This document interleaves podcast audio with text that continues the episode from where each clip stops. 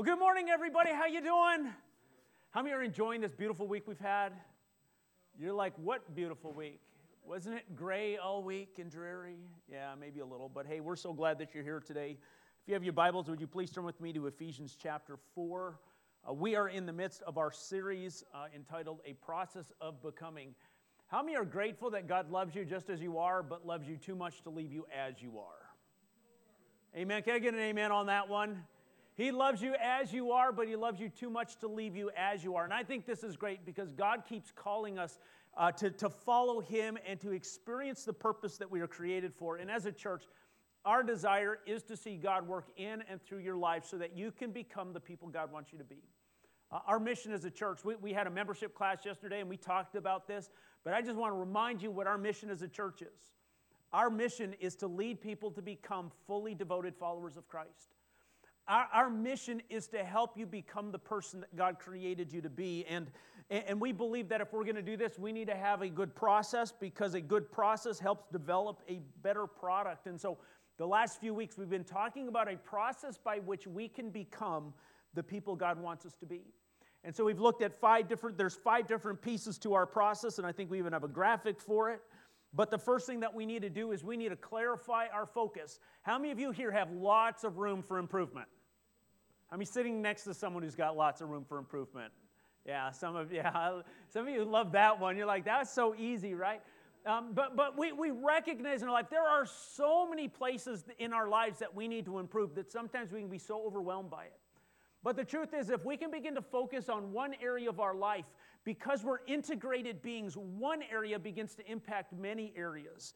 And so, if we're going to begin this process of becoming, it's about clarifying our focus. It's about asking the question in this season of my life, what is the most important thing that I'm working on? What, where's the area that I need to change? Last week, we talked about the importance not only of needing to clarify focus, but discover new ideas. And this, this whole idea is the fact that if we're going to be transformed, as, as Paul tells us in Romans chapter 12, do not be conformed any longer to the pattern of this world, but be transformed by the renewing of your mind. Many times in our culture, we try to transform our lives by developing new habits without reworking the operating system or thinking different. And so, what ends up happening, we, we end up lapsing back into to, to, to our, the way we used to live because we haven't changed our thinking, because you are actually living out your thinking.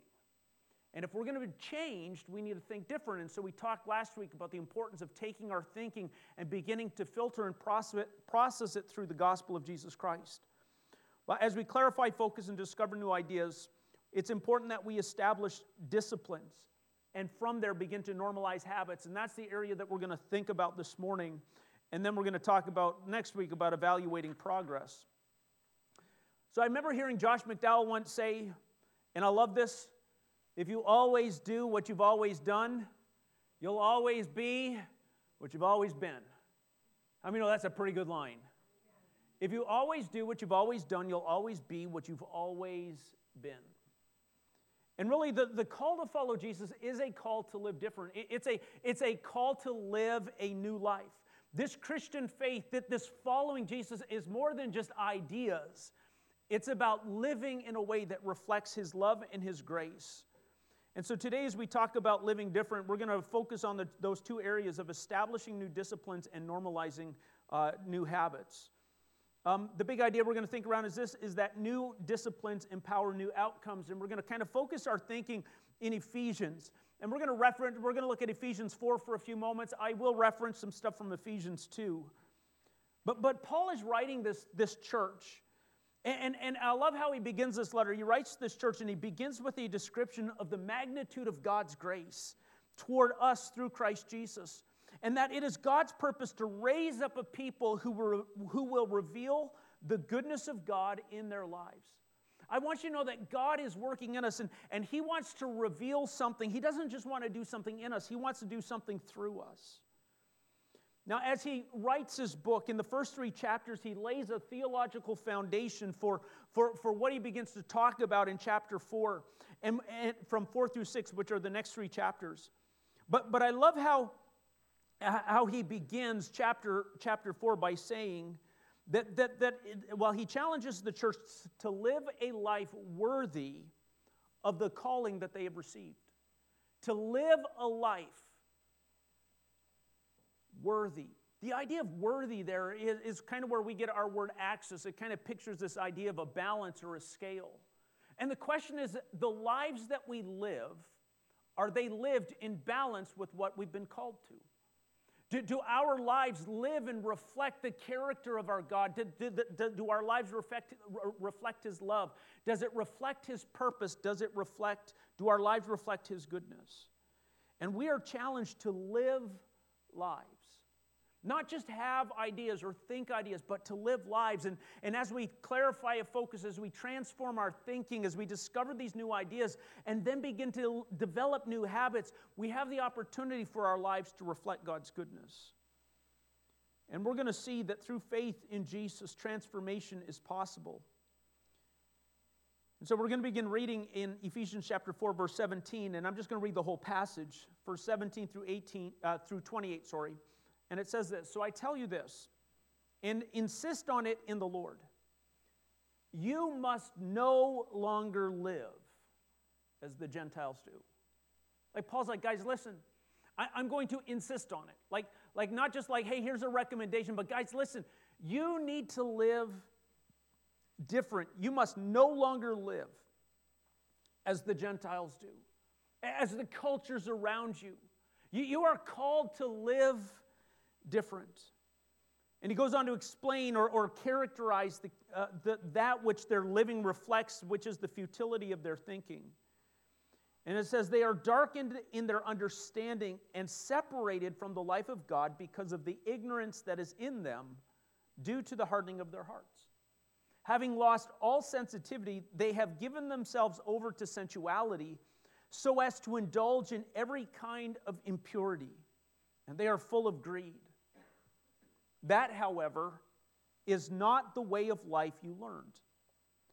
When you heard about Christ and were taught in Him in accordance with the truth that is in Jesus, you were taught with regard to your former way of life to put off your old self. Everybody say, put off. How many know that God is calling us through Christ Jesus to put off some stuff, right? But not only to put off stuff, it goes on to say, uh, and that which we're putting off is being corrupted by its deceitful desires, and but to be made new in the attitude of your minds, and to put on. Everybody say, put on. And we got to put on the new self, which is created to be like God in true righteousness and holiness. Therefore, each of you must put off falsehood and speak truthfully to your neighbor. For we are all members of one body. In your anger, do not sin. Do not let the sun go down while you are still angry, and do not give the devil a foothold. Anyone who has been stealing must steal no longer, but must work doing something useful with their own hands, that they may have something to share with those in need. Now, originally, when I was working on this message, my, my text was actually from 417 all the way to chapter 5, verse 20, but I thought that might be a really long thing to read. You might be like, that's a really long sermon. But I would challenge you to read it because what happens is, is as, as Paul says, guys, there's things you need to put off and things you need to put off, put on. He begins to list all these areas of our lives that we need to consider things to put off and things to put on. And so, what we get in that last little bit is just a, a small list of th- some things we need to do. But as we think about this idea of living different, that this idea of putting off and, and, and putting on and, and really having a life that reflects our calling, um, I want to note three things about living different, about living a transformed life. And the first is this it is God's grace that makes transformation possible. I think this is such a foundational idea for you and me as, as we think about lives that are lived differently, to, to live what God has called us to be and to do. That it is God's grace that makes transformation possible. For Paul, the grace of God is a game, is a game changer. It is his love and, and it is God's love and commitment toward us through Jesus that ultimately enables us to experience a truly better life. And it's important for us to understand this because I don't know about you, but I at least know for me, I need more than just tweaking. Like I need, I need more than just small changes. I need to be transformed. And each of us, more, more than just little, little like changes around the edges, you and I need to be transformed by the grace of God. And the reason is, is because there is actually a power that is at work within us. And that power is the work of sin or, or the power of sin, and it works to produce death in us. Now, as we think about sin, the thing that I'm trying to continue to help you understand is sin is more than just a bad act or doing a wrong thing. Sometimes we think about sin as doing a wrong thing, and there is a part of sin doing wrong things, but it's more than that. It's really about having a heart or a disposition that, that has this inclination or this orientation that says, I know better than God how to get what's best for me. I know, I know better than God. I, you know what? I can, I can pursue relationships how I want. I, I, I can read what I want. I can watch what I want. I can say what I want. I can do what I want in order to get what's best for me. The problem is, is that sin at work in our life, instead of, instead of it bringing us better, it actually brings death. And it brings fragmentation, and it brings brokenness, and it brings ruin. And we have this challenge within us. We think we know better on how to get the good stuff. And this is why sometimes we wrestle with God's word because God's word says, you know, put off this, stop doing this, don't do this with your life, do this with your life. And, and we're like, oh, yeah, I, I don't know if I like that. I want to do it my way. I, I want to choose my own way, and instead of bringing life, man, it, it wrecks us. And that stuff is at work in us. And, and this is why I say we need more than just little tweaks, we need a transformation. We need a transformation. Paul writes about this at the beginning of uh, Ephesians chapter 2. And he says this As for you, you were dead in your transgressions and sin in which you used to live when you followed the ways of this world and of the ruler of the kingdom of the air, the spirit who is now at work in those who are disobedient. And so there's this, there's this battle that's going on all around us. It says, All of us lived among them at one time, gratifying the cravings of our flesh and following its desires and thoughts. Like the rest, we were by nature deserving of wrath. But because of his great love for us, God, who is rich in mercy, made us alive with Christ even when we were dead in transgressions. It is grace, it is by grace you have been saved. And God raised us up with Christ and seated us with him in the heavenly realms in Christ Jesus, in order that in the coming ages he might show the incomparable riches of his grace, expressed in his kindness to us in Christ Jesus. For it is by grace you have been saved through faith, and this not from yourselves. It is the gift of God, not by works, so that no one can boast. For we are God's handiwork created in Christ Jesus to do good works which God prepared in advance for us to do. This is such an important passage and, and, and such an important idea as we consider the idea of transformation. It is God's grace that makes transformation possible. It's more than our own effort and our own work, it is God's grace. If we try to transform our lives, without His grace and we think we can just do it through our good works, we need to understand that our good works can make a corpse look better, but it can't make it alive. And that's what our good works do.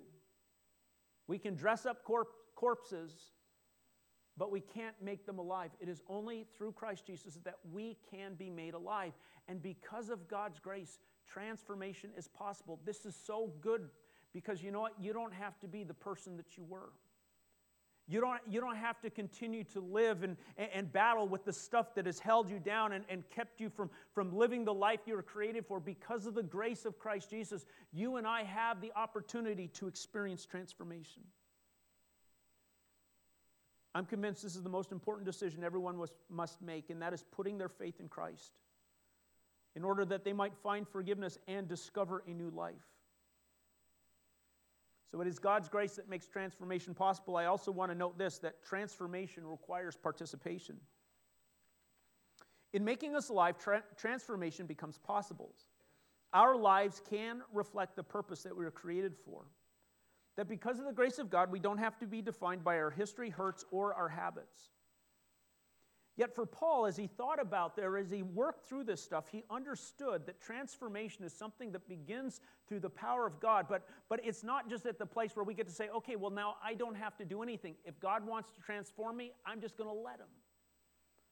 But Paul recognizes that transformation involves, our, involves the participation of the individual to allow the transformation of the heart to become manifest in the transformation of the person.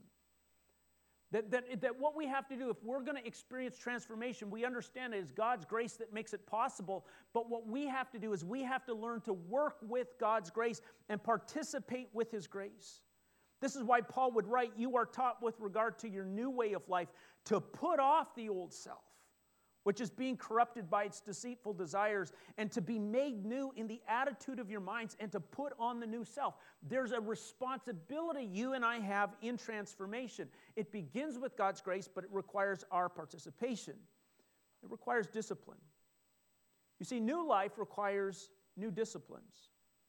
And a discipline is just simply saying, This is how I am choosing to live. When you develop a discipline, you're saying, This is how I am choosing to live. Now, as we consider this, I, I think it's important to kind of properly frame the, the, why we do our disciplines. We do our disciplines more than we do it because we're told. How many of you, you grew up and your parents told you this is what you do because that's what you're told? How many, how many have done that? All the kids are like, I remember that. Take out the trash. Why? Because I told you to, right? And you're like going, because your, your parents got to let you in way later in life on the big secret about why you have to take out the trash, right? Like it's a totally different story.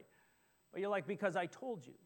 And you know, sometimes we do our disciplines or we try to live out this Christian faith just because we're like, well, this is what I'm supposed to do. And, and, and there's a part where that, that works. But I think there's a, a far better way by which to manage disciplines, and that is to develop disciplines that flow from relationship. Now, I, have I've expressed this before, and, and it's just to give you an example. And this doesn't make me a good person or a holy person, it's just an example. So, when I married Rachel, this, I'm just giving you this as the idea. When I married Rachel, I stopped dating other women. Right? You're like going, dude, eh, how many think I'm pretty impressive kind of person, right? Now, now, why did I do that? Well, part of the reason is because my wife would hurt me. That's a different story. I'm just, I'm just kidding, honey. Um, but, but the reason is, is because I have a relationship with her. And my relationship with her has now changed my conduct with everyone else. It's the relationship that begins to cause me to live different. And this is what God is doing. He's saying, listen, I, I, want you to live in relationship with me and allow my relationship with you to begin to change the way you do every part of your life. And we've talked about this. Jesus doesn't want to be a part of our life, He wants to be the center of our life from which every aspect of our life is impacted and affected. And this requires discipline. Have you ever noticed that the word discipline and disciple come from the same root? That you really can't be a disciple of Jesus without adopting the disciplines of Jesus. I want, I want you to hear that. You, you can't really be a disciple of Jesus if you don't adopt the disciplines of Jesus. The disciplines of following him, because what is a disciple? It's just a disciplined follower. It's saying, Jesus, my life is going to flow from my relationship with you. What you teach, what you demonstrate, that's how I'm going to live. Now, discipline is incredibly important, and, and, and in all of our lives, we, we recognize its importance. So, how many know that discipline restrains desire? That, that if you don't have discipline, it, your, your own desires are going to ruin and wreck you. Our lives are, are impacted by our appetites, our affections, and our ambitions. And, uh, you know, think about, you know, we've got a whole bunch of parents in this room. How many know that as parents, if you let your kids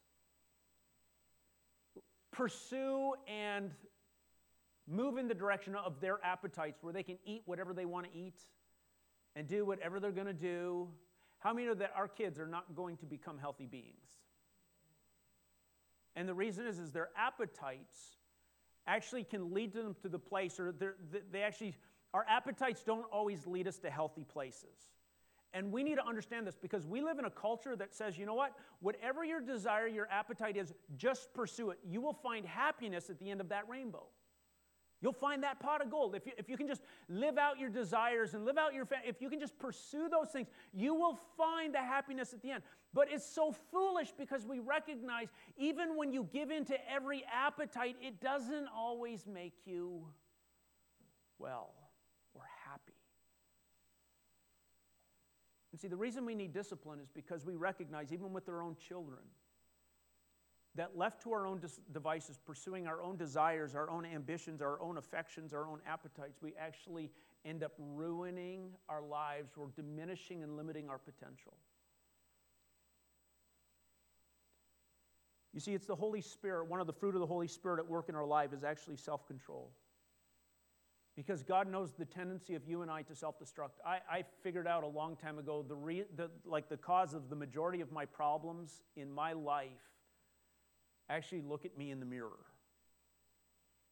The issue many times is just me. Sometimes it's you guys, but I'm just kidding. It's me. There's a part of me. And, and, and, this is part of this whole idea of, you know what, the reason we need discipline in our, in our lives, because if we live undisciplined lives, we'll end up self destructing. And the Holy Spirit comes alongside us because the, the Holy Spirit comes to help us begin to restrain ourselves so that we can live a life that we are created for.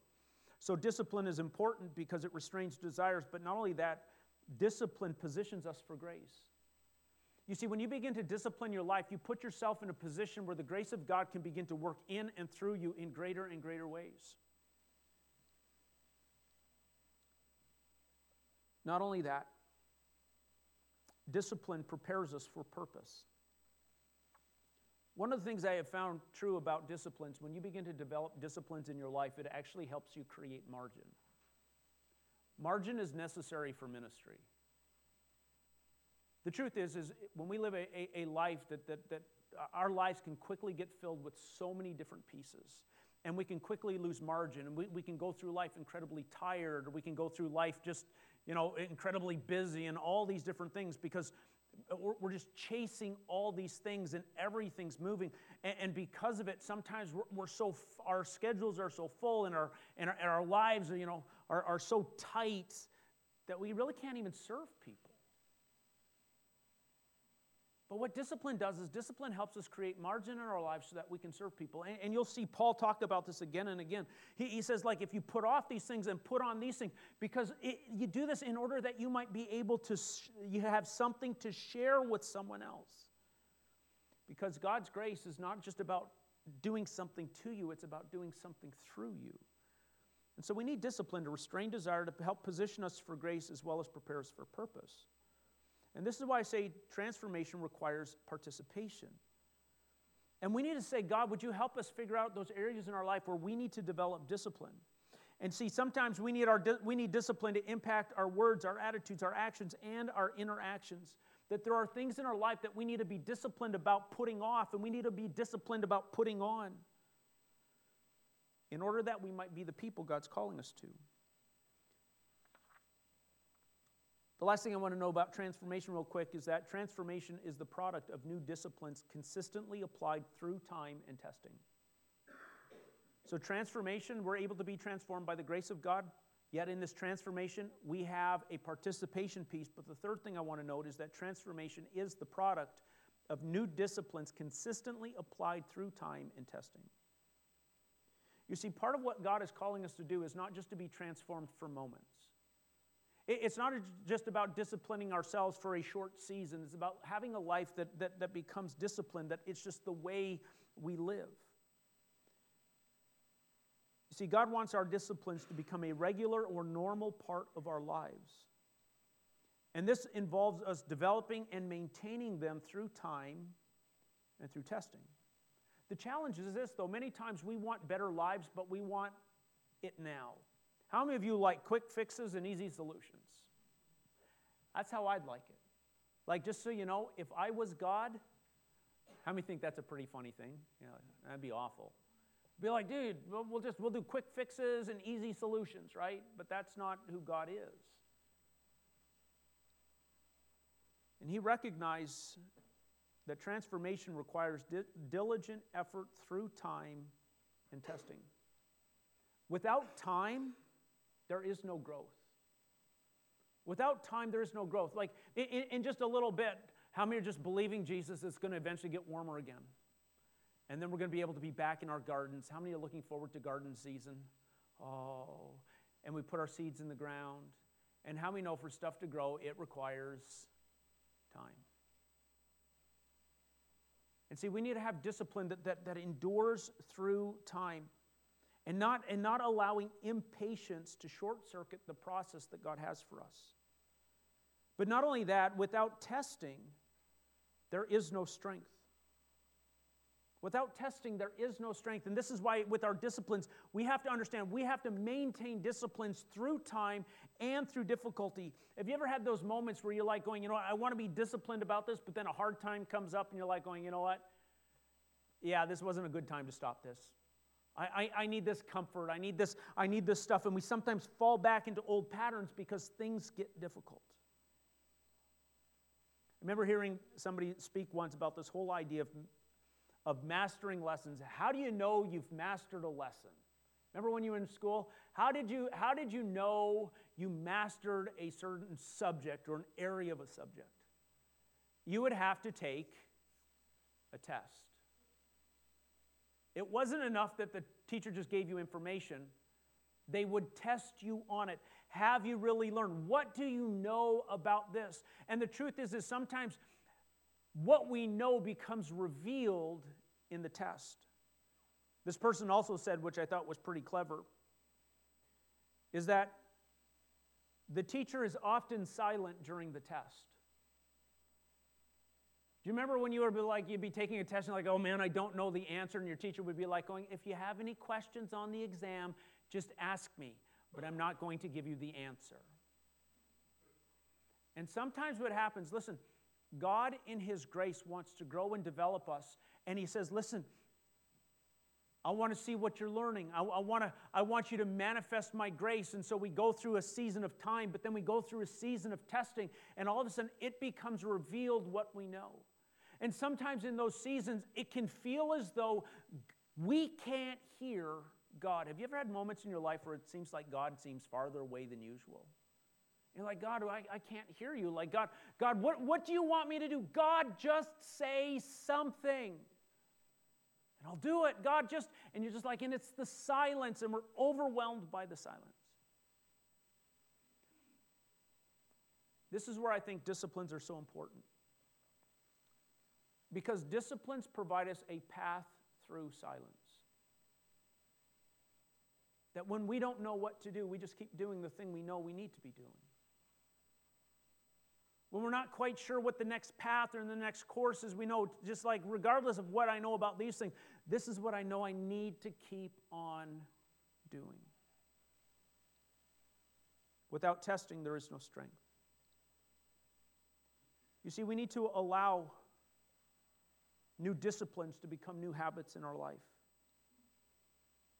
See, transformation is the product of new disciplines consistently applied through time and testing. And, and when we understand this about this, this idea of, of transformation, because everybody in this room wants to experience something better.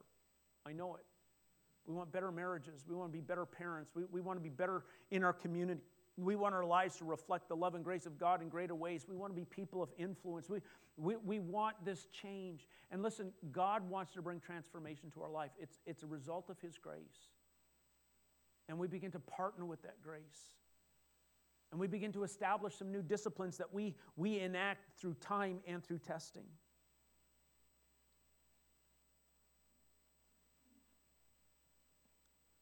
A few weeks ago, I simply asked the question in this season what is the area God's wanting you to grow in? And we talked about we need to think about things a little differently. How are we processing our thinking in light of the gospel? And then as we do that, it, there's opportunity that arises that, you know what? Maybe there's some things we need to begin to do different. And what discipline do you need to adopt in this season? You're like, God, you're wanting to change this about me. God, I recognize in this area you want me to grow. The question then becomes, well, God, what discipline are you calling me to establish and to normalize in my life? Now, as we seek to establish new disciplines and, and normalize habits, I think there's some things we have to do. We have to keep Jesus at the center. Again, we, we have to make the commitment that, that, Lord, I am going to have a life that reflects my relationship with you.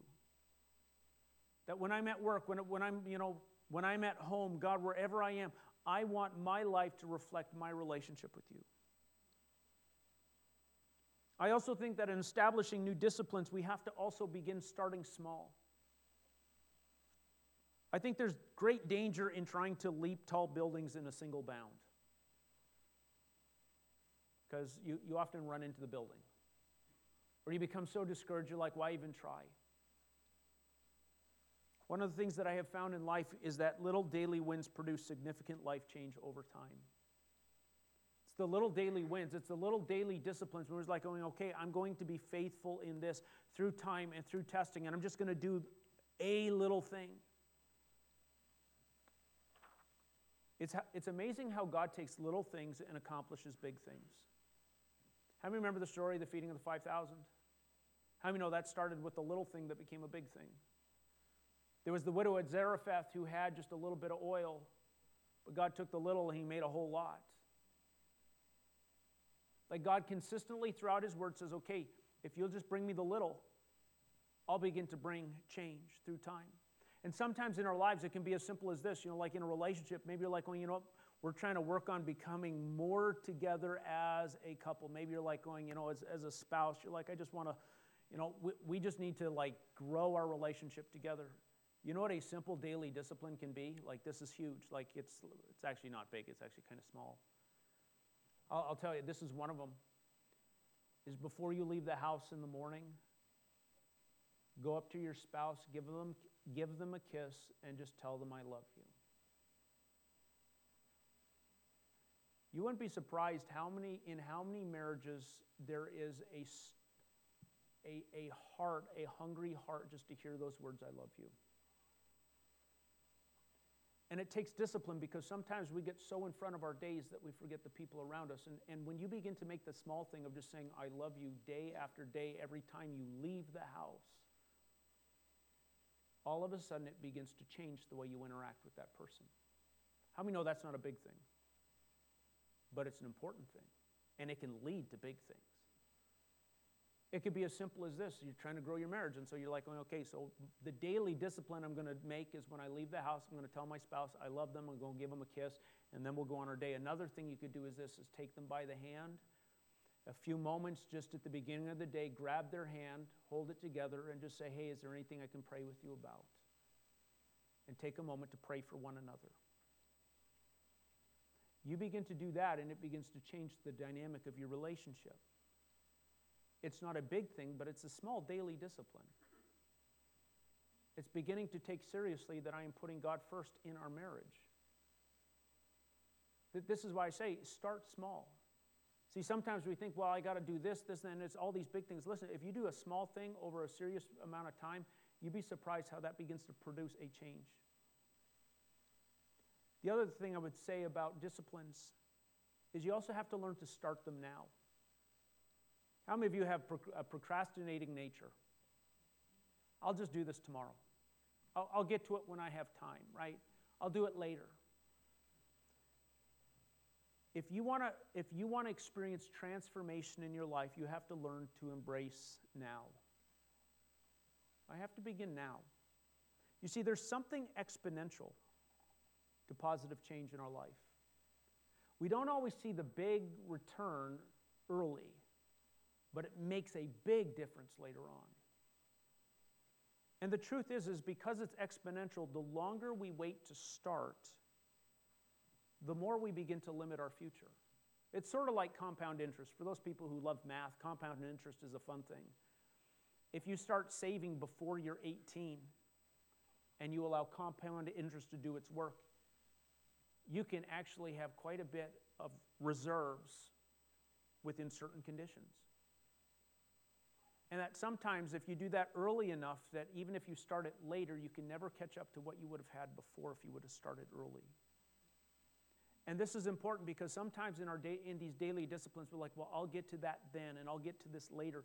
I would just say, start the little things now. Begin daily disciplines now. because in doing so, you open up opportunity for your future. The last thing about establishing disciplines, and normalizing habits, I would say is this don't stay down. Don't stay down. Uh, messing up is a part of life. We have to learn to get back up. So I think Proverbs says a righteous man falls down seven times and he gets up seven times. Like he gets up again. He just gets up. Now, I want to exper- I want to share something that I'm totally embarrassed about as a parent. Totally embarrassed about as a parent. This regards my kids, and so I'm glad none of them are here but Matt. Um, but I just I, this is I'm, I'm a little embarrassed to say this um, because like our kids are really sharp and they're like top of the class kind of thing. You know, they're just they're just they're brilliant like their mother. Um, my my kids, it, it, this is hard for me to confess, but I'll just say it my kids, when they started walking, would fall. It, it, just, it was awful. They would, they would like let go of something, like they were going to start walking, and then they would fall down. And we're like, oh my goodness, maybe our kid's going to be a failure. Maybe they take a step and fall, like, oh my goodness. Now, I just want you to know I'm really not embarrassed about my kids. But how many know that, that as a parent, when a child is learning to walk, the goal is not perfection, it's progress. Like, I remember as a parent, watching my kids as they took a step. Well, number one, when they would let their hand, you know how they'd pull them up on themselves on furniture? And then they would do this. And that excitement wells up within you. You want to shout something like, Rachel, look! but you don't want to say it too loud lest you scare the baby and they fall over and they do this. You're like, oh my goodness, she's starting to do it. And then as you watch them start teetering and then trying to take a step, and you're like, oh my goodness, they're doing it. They're going to walk. And then you're thinking, because you're all like, it's going to be freedom one day because they can walk. It's beautiful. If they can walk one step, they can leave the house someday. Hallelujah. But they take that step. And invariably they fall, and you're like going, you know what? Yay! So, like in our house, we, we like we psychologically messed with our children every time they fell. So, so you know that, that kids, when when different things happen, they look to their parents to see how they're supposed to respond. Just so you know. And, and so I always thought this was kind of funny because when your kid falls, they look at you and they're like kind of they have that dissonant moment. They're like going, something doesn't feel right but what am I supposed to do? And so we would go, Yay! And so they learned to, it was okay to fall. And so they get up and they'd start walking and they'd fall again. And at no point as a parent did we give up on our kids. At no point did we say, you know what, oh my goodness, how dare you carry the Quigley name? That's it. We're going we're gonna give you another name. We're going to name you, we won't say who. Um, at no point do we, do, do we seek to bail on the name of our child. At, at no point did we just, like, we knew that falling was a part of this. Did, did you know that, that studies have shown that in order to walk, a child must fall hundreds of times in order for the brain to process everything properly so that it can actually be an upright, walking, functional being? Did you know, that falling is necessary? Did you know that parents who don't allow children to fall actually interrupt the development process of their children? And I'm not talking about falling downstairs, we would try and catch them on those, um, but, but just in the little punk, because it's part of the development in order to figure out how to start walking. And you know, I think sometimes that we have this expectation spiritually that when I make a decision to start walking and following God, because it's kind of a new step for you and for me when we do these things, and all of a sudden we kind of wobble a little bit and maybe we fall and we go, oh, that's it, God's just giving up on me. God, how can He, you know, I, I must be such an embarrassment to God. How can I carry the name of our Savior? Because look, I, I can't even do what I said I was going to do. But the truth is, we have to learn to keep getting up. We have to learn as we adopt these new disciplines, say, you know, yeah, okay, so I get like crashed and burned on that one, but hey, you know what? Let, let's get up and begin again. Because I'm learning how to walk out my faith. every day. You see, in establishing new disciplines, we got to be okay with difficulty. We have to become okay with setbacks and, and, have the determination that says, okay, yeah, I may have fallen down, but it's time to get up again. The enemy would so love to discourage you and keep you from establishing new disciplines in your life eh, by reminding you just how inadequate and how messed up you are. And you know what I've come to do? This is how I come to address these things in my life. I just come to acknowledge that, you know what, I am messed up. But the reason transformation is possible isn't because Dave is that good, but because I serve a gracious God who loves me so much that he gave his life for me, that even when I fall, his grace meets me to pick me back up. And I can get up again. Do I got issues? Absolutely. But I'm learning to walk because his grace is empowering me to follow him. I'm learning to, to participate in it, that, that you know what, I, I'm learning to have to make decisions on a day by day basis, sometimes moment by moment basis, simply saying, okay, God, I am choosing to follow you in this moment. Because when we do this through time, all of a sudden our marriages begin to reflect the purpose God intended. Our parenting begins to reflect what God intended. Our lives begin to bear witness to the fact that we are His children because we began to walk. We began to take new steps. And my challenge for, for you is as you've been reflecting on what is that one area in your life that, that you're saying, you know, God, this is where I just recognize and feel you're calling me to grow. To begin to say, okay, so what discipline do I need to develop? What step do I need to learn to take? What step do I need to do? And say, okay, today, today's the day to begin. Today's the day to begin. Today's the day to begin to set in motion a, a, a, power and a potential in my life that I might see the glory of God not only touch and transform me, but impact the world all around me.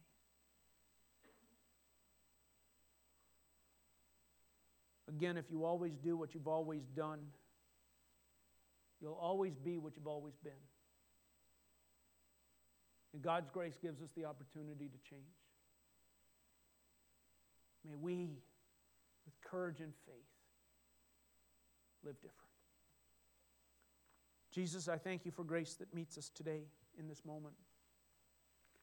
And God, you are calling us to live different. You are calling us to, to experience your love and your grace in new ways.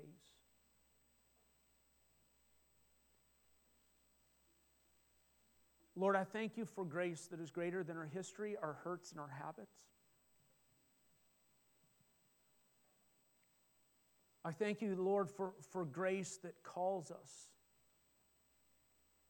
and invites us to experience a life far greater than we can ask or imagine.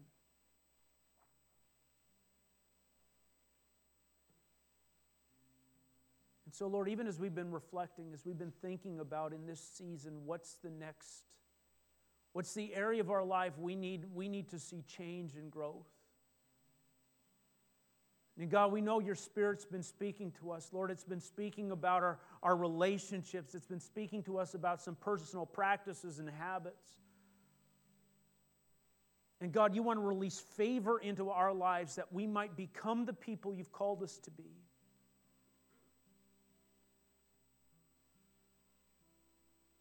Lord, I thank you that we get to bear your name.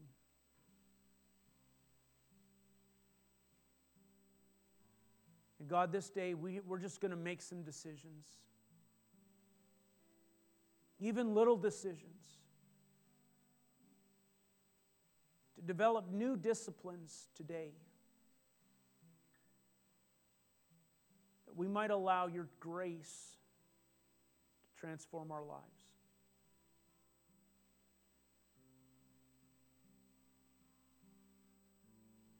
Just as your heads are bowed and your eyes are closed, how many would say, you know, in that area where I just sense God wanting me to grow, I'm beginning to see a next step, a, a new discipline that Jesus is challenging me with.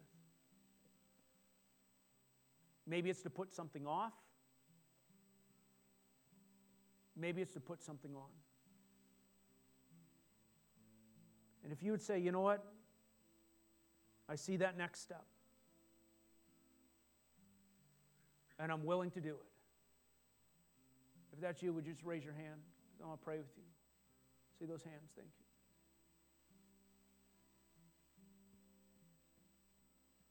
Lord, I thank you that you are calling us to make movement in your direction. And God, you see every hand.